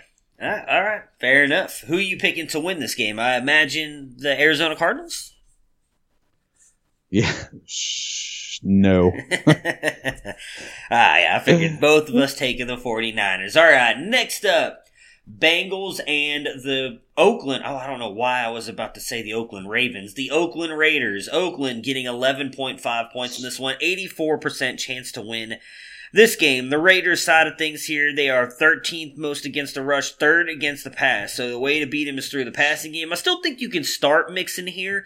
Uh, he's had a couple good games now. I think that continues. Again, not a great rush defense, but still they're they're right below middle of the pack. So I think he'll be all right, especially with the passing work we've seen him get lately. We know Finley will be in at quarterback. I actually think both Tyler Boyd and Auden Tate could have good games here against this Oakland defense. And then if you really need a tight end flyer, Tyler Eifert. What do you think, or what are you doing with the Bengals if you own any of them? You know, Mixon is definitely somebody that I, I'm rolling out. Uh, I think he's starting to get, um, he's starting to, to fit into the game plan better. Uh, I think Taylor is starting to scheme ways to get him some space despite the poor offensive line. So for me, I, you know, if I have Mixon on my team, it's because I drafted him high and I probably don't have anybody with the kind of upside he has as a replacement. So, you know, if, if my choice is Joe Mixon or, gosh, I don't even know. Can't even think of anybody that, Um, look, you know, it's, I, I'm, you know, Mixon's probably What about RB2, Mixon maybe even or a- Mixon or Gurley? Who you starting? Man, that's a tough one. Uh, honestly, I think I'd start Mixon just because Yeah, I, I, I, would. I I've lost. Well, I was one of the guys who felt that the load management issue wouldn't hamper Gurley's production. Uh, I was wrong in part just because the I think the Rams offense in general has just sucked. So, and that's really been that that's hampered Gurley's ability to be effective in limited touches. I'll give you. I'll So give I'd you go Mixon. I'll give you two more. They're they're all ri- right around each other right now. Mixon or Carlos Hyde, I think I'd go Mixon. and then I have uh, more confidence Mixon is going to get more touches and, and be involved in both the running and passing game. All right, so I'm glad that you brought that up because that leads right into my last guy who will be involved in both as well, Mixon or Ronald Jones. Mm, uh, I'm going to go Mixon in part. Uh, let me see. Uh, in part because of the matchup. Fair enough. Uh, that's where I thought you'd go. I was just trying to give you a couple guys that were right there. I mean, Todd Gurley's got a little bit more points than them, but all three of those guys are all pretty fairly ranked right now with uh, with their points on the season. So that's what I wanted to, to give you. Please continue now on your analysis of the Cincinnati Bengals if you had anything else you wanted to say. Yeah, well, no, I, I agree with you on Boyd and Tate. Uh, I don't think we have enough information on Finley yet Yeah. to determine, you know, how well can he support that passing game or those wide receivers. Uh, I I got to think that uh, there's probably 25 tight ends I'd start over or uh, Eifert. um, maybe maybe 29 or 30. I, I just don't have any faith that he's going to get anything done. He just hasn't. He's not the same. The the touchdown upside that I think uh, keeps him in the talk as a starter just Yeah. isn't there anymore. Um, Okay. and it's it's hard to to roll him out there.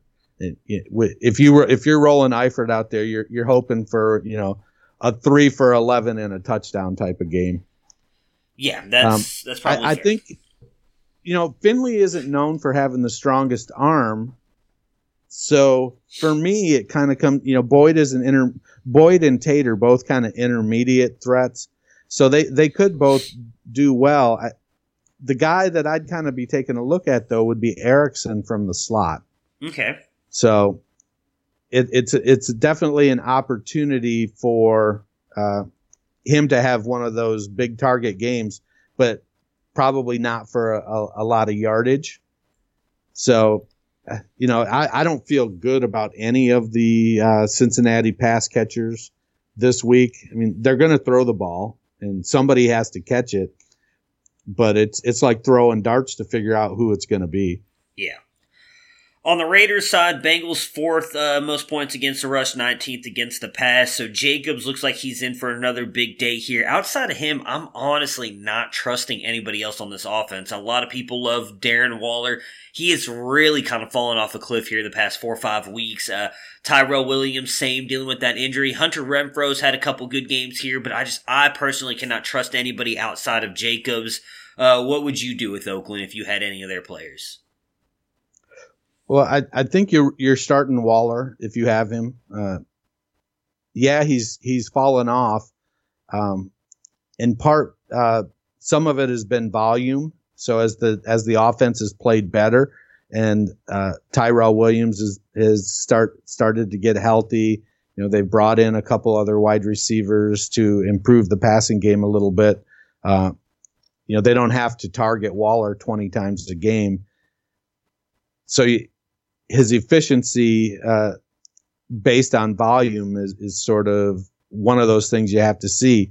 Is he going to get seven or eight targets?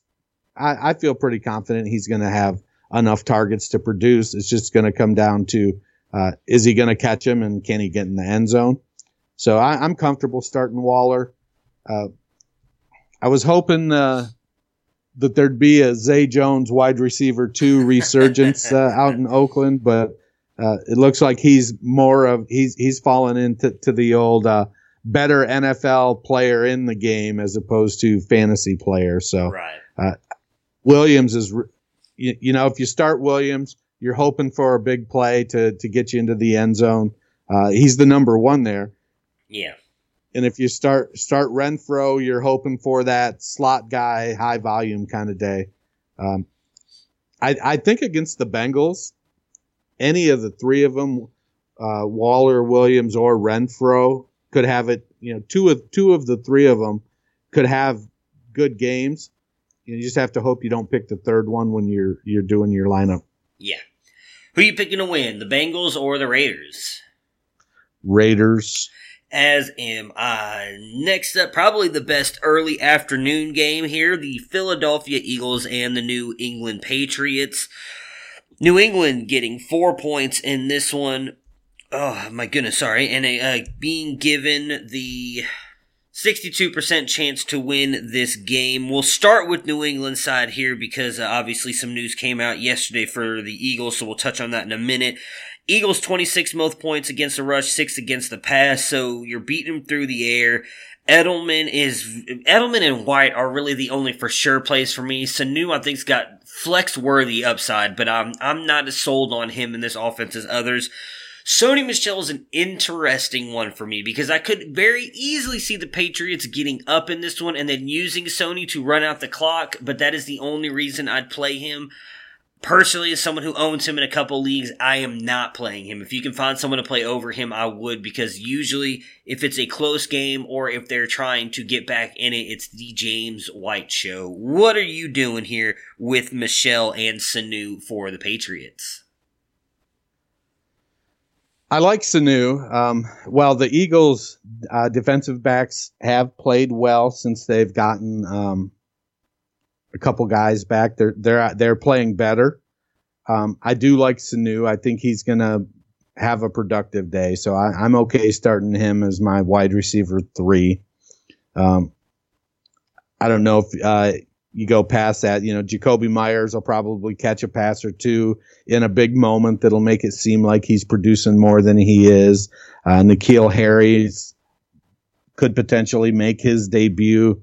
Uh, you know, Dorsett you know, you could be in for a, a big, uh, a long touchdown to Dorsett or something.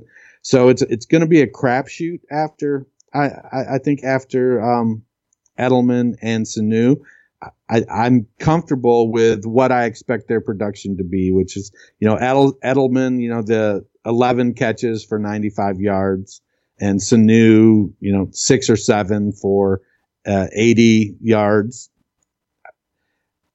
Michel, the only issue I have with Michel is that they're not giving him the ball inside the 10.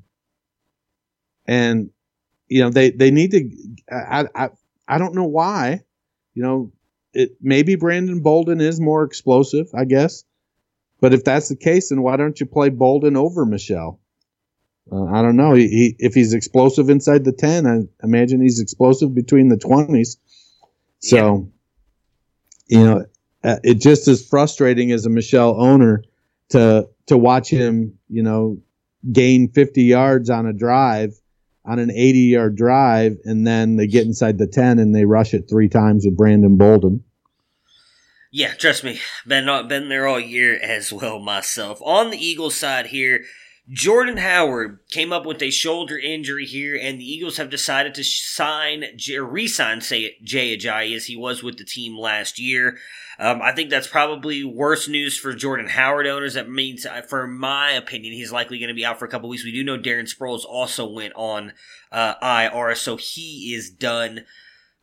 I actually think this is really good news for Miles Sanders, and I've got him fired up here with Zach Ertz. Sanders has been really good in the receiving game and it has broken off a couple big runs, but was not really getting a a lot of volume in the running game. It was going to Howard. I don't think with J.J. just joining the team now, they're going to rely on him a lot in this one.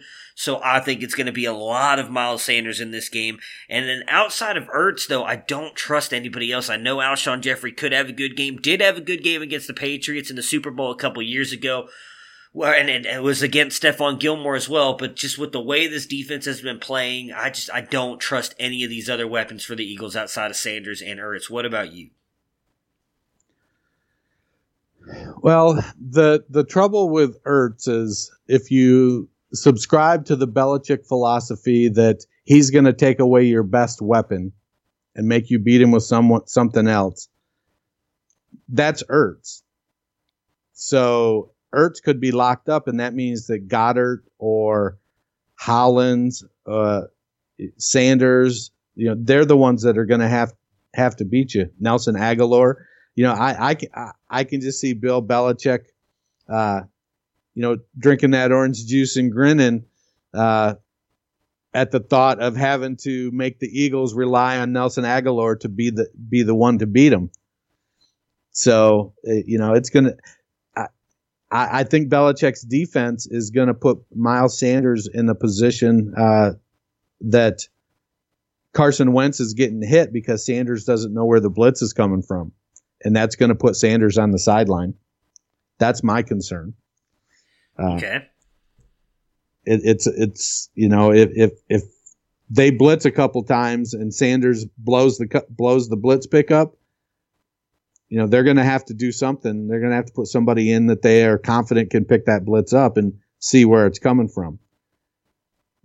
That that would be the only concern. I, I agree that it sets up to be a game where um, Sanders should be able to to get some yards and produce, but I think it's going to come down to being able to protect uh, the quarterback.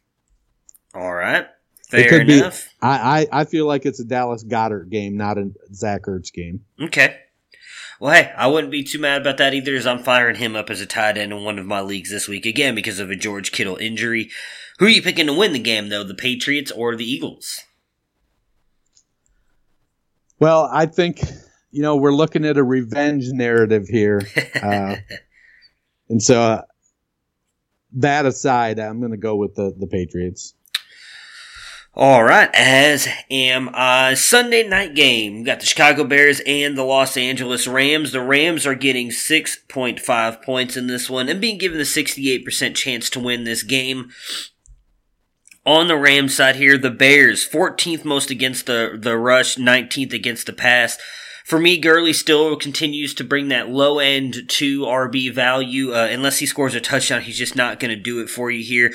Interested to get your thoughts on the three main targets, though, in Woods, Kupp, and Everett. They're playing a very good secondary here. How comfortable are you firing up any of those three? Well, they're playing at home, so Goff is going to play better. Um, you know, McVay. Well, I've said you know a lot today. That's annoying the shit out of me. That's all right. Um, Mc, McVay is uh, you know, he hasn't adjusted well this year to the NFL figuring out his offense. So whether he decides to do it in season and figure it out, I don't know. You know, the the the Bears defense isn't what uh, we thought it was going to be, and while their um, back, defensive backfield is, is playing pretty good, uh, Woods and Kupp are both pretty decent plays, along with Josh Reynolds. Uh, I definitely like Kupp. Kupp is going to get the targets. Uh, I don't think he's going to get shut out again. Uh, so I, am pretty comfortable starting Kupp. Woods is going to be, you know, a flex guy for me.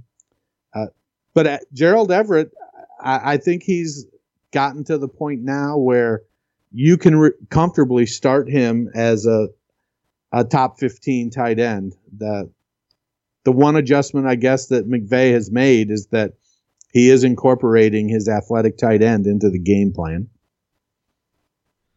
Yeah, I, w- I would. For me, I, I do think Kupp has a bounce back game here. I'm hoping Woods does because I'm playing him.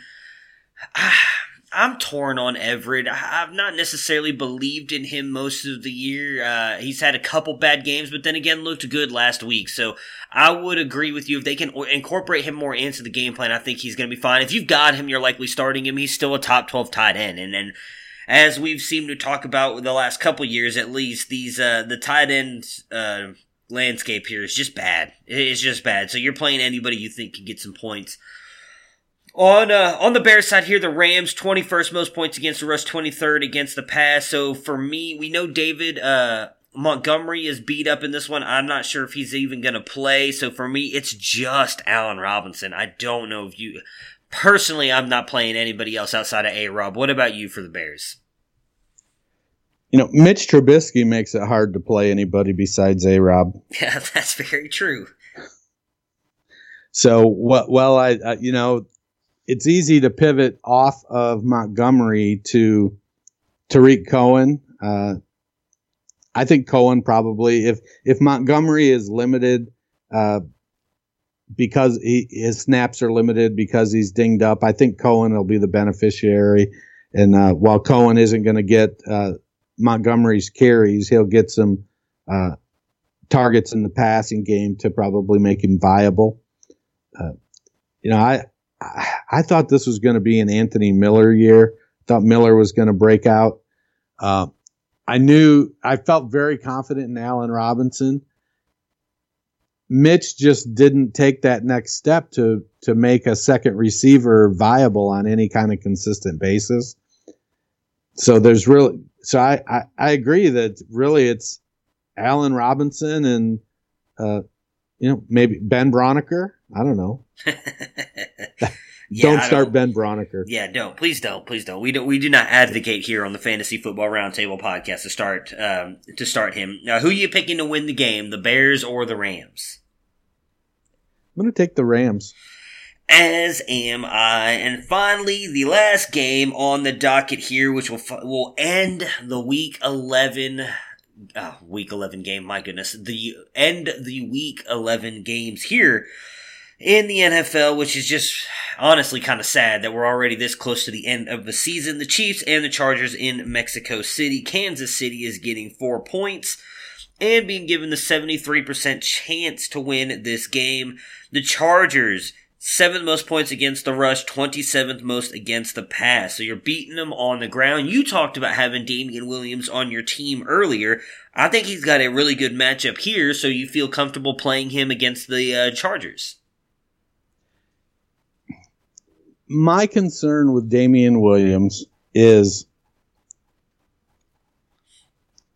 LeSean McCoy getting back in Andy Reid's good graces. Mm-hmm. Uh, McCoy hasn't looked great this year, but that doesn't mean that Andy Reid out of the blue won't give him 15 carries. Um, but to to give you a short answer, yes, I'm comfortable starting Damien Williams here. All right, fair enough. And then outside of him, I think for for me at least, it's just Tyreek Hill and Kelce. Uh, what about you? I know some people make an argument for Mecole Hardman, but I feel like while he does obviously he's very boom bust. I personally would rather just leave him on my bench because I think he's going to bust more than boom. But what about you? Yeah, I, I agree. I think, you know, Hardman, I wasn't on Hardman when they drafted him. I, I wasn't drafting him in rookie drafts. Uh, I, I don't think he's, uh, well, he's had some flash plays.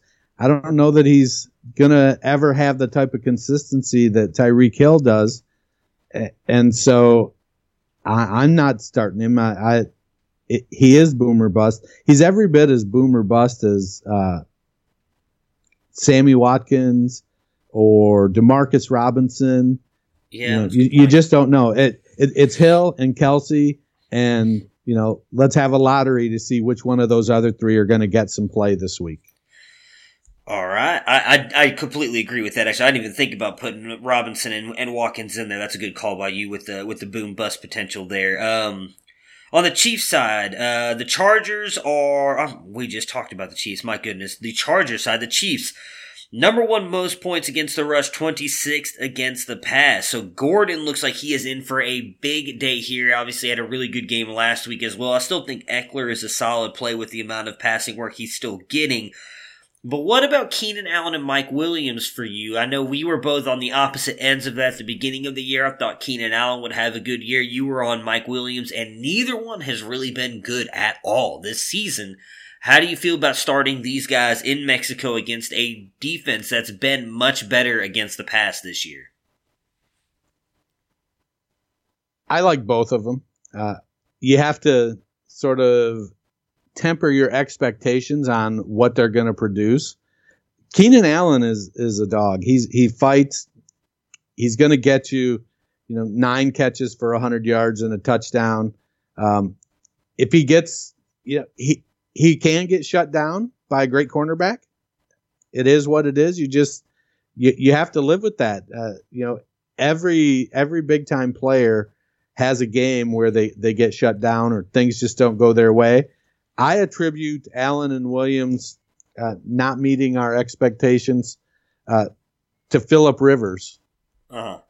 He just hasn't had as good a year, and there's not a there's not much you can do about that other than you know hope the offensive line steps up. They've had three offensive linemen, starting offensive linemen, miss significant time, I believe, this year, and when that happens, it's it's a tough situation.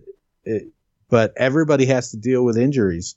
So I, I like Williams and Allen. You know, Williams plays the deep threat outside low percentage throw game, and you, you if you're playing if you're starting a guy that plays that game, you have to live with you know those five target, two catch, 17 yard games. It, it just is part. It's part of the deal.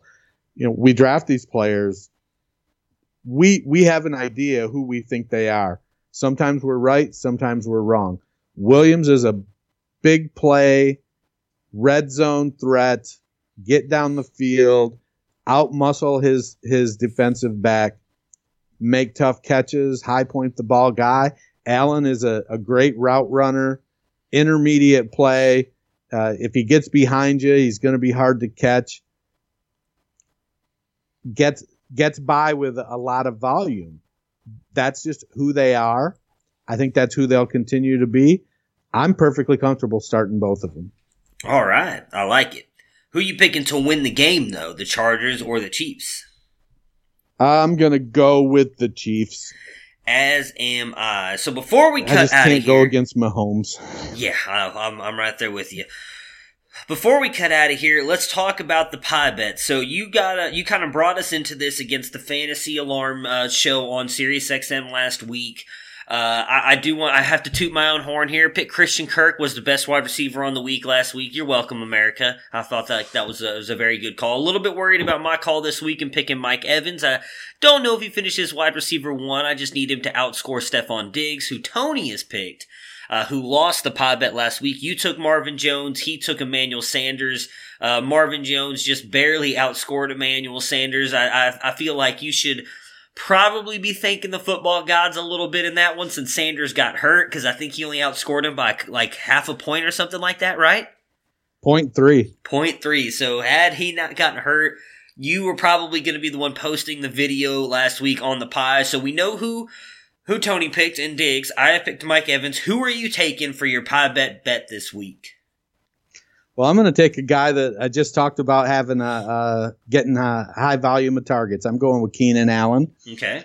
So it's it's in the the roundtable bet so far. It's Diggs versus Evans versus Keenan Allen. Yes. So the fantasy alarm guys. So Howard picked Michael Thomas. Justin Fensterman picked Tyreek Hill. Jim Bowden picked DeAndre Hopkins, and Anish Darby picked Chris Godwin. So it's a double pie thing. So we have to beat the lowest score of them as well as beat the lowest score amongst ourselves. Yeah. So it, it's going to be tough. I they they you know I, I think it might be you. I think this is going to be one of those Chris Godwin weeks, and Mike Evans has one of those you know 30 yard game kind of things. You might be oh. in for a tough one. I, I, hope not. That's why I said when I posted, I was like, you know what? I'm going to take a little bit of a risk here because we all know how much I hate Mike Evans. And watch, my hate for Mike Evans is going to grow a whole lot more if I end up getting yeah. pied in the face this week. I'm just going to admit that right now. Matt? So, yeah. Meet my friend Karma. Yeah. Karma, meet my friend Matt. I know. It's going to be bad. Hey, buddy. So, I, and, and the charity that this raises money for, it's the Children's Fund. Yes. And you can find that uh, on uh, Twitter at children's underscore fund.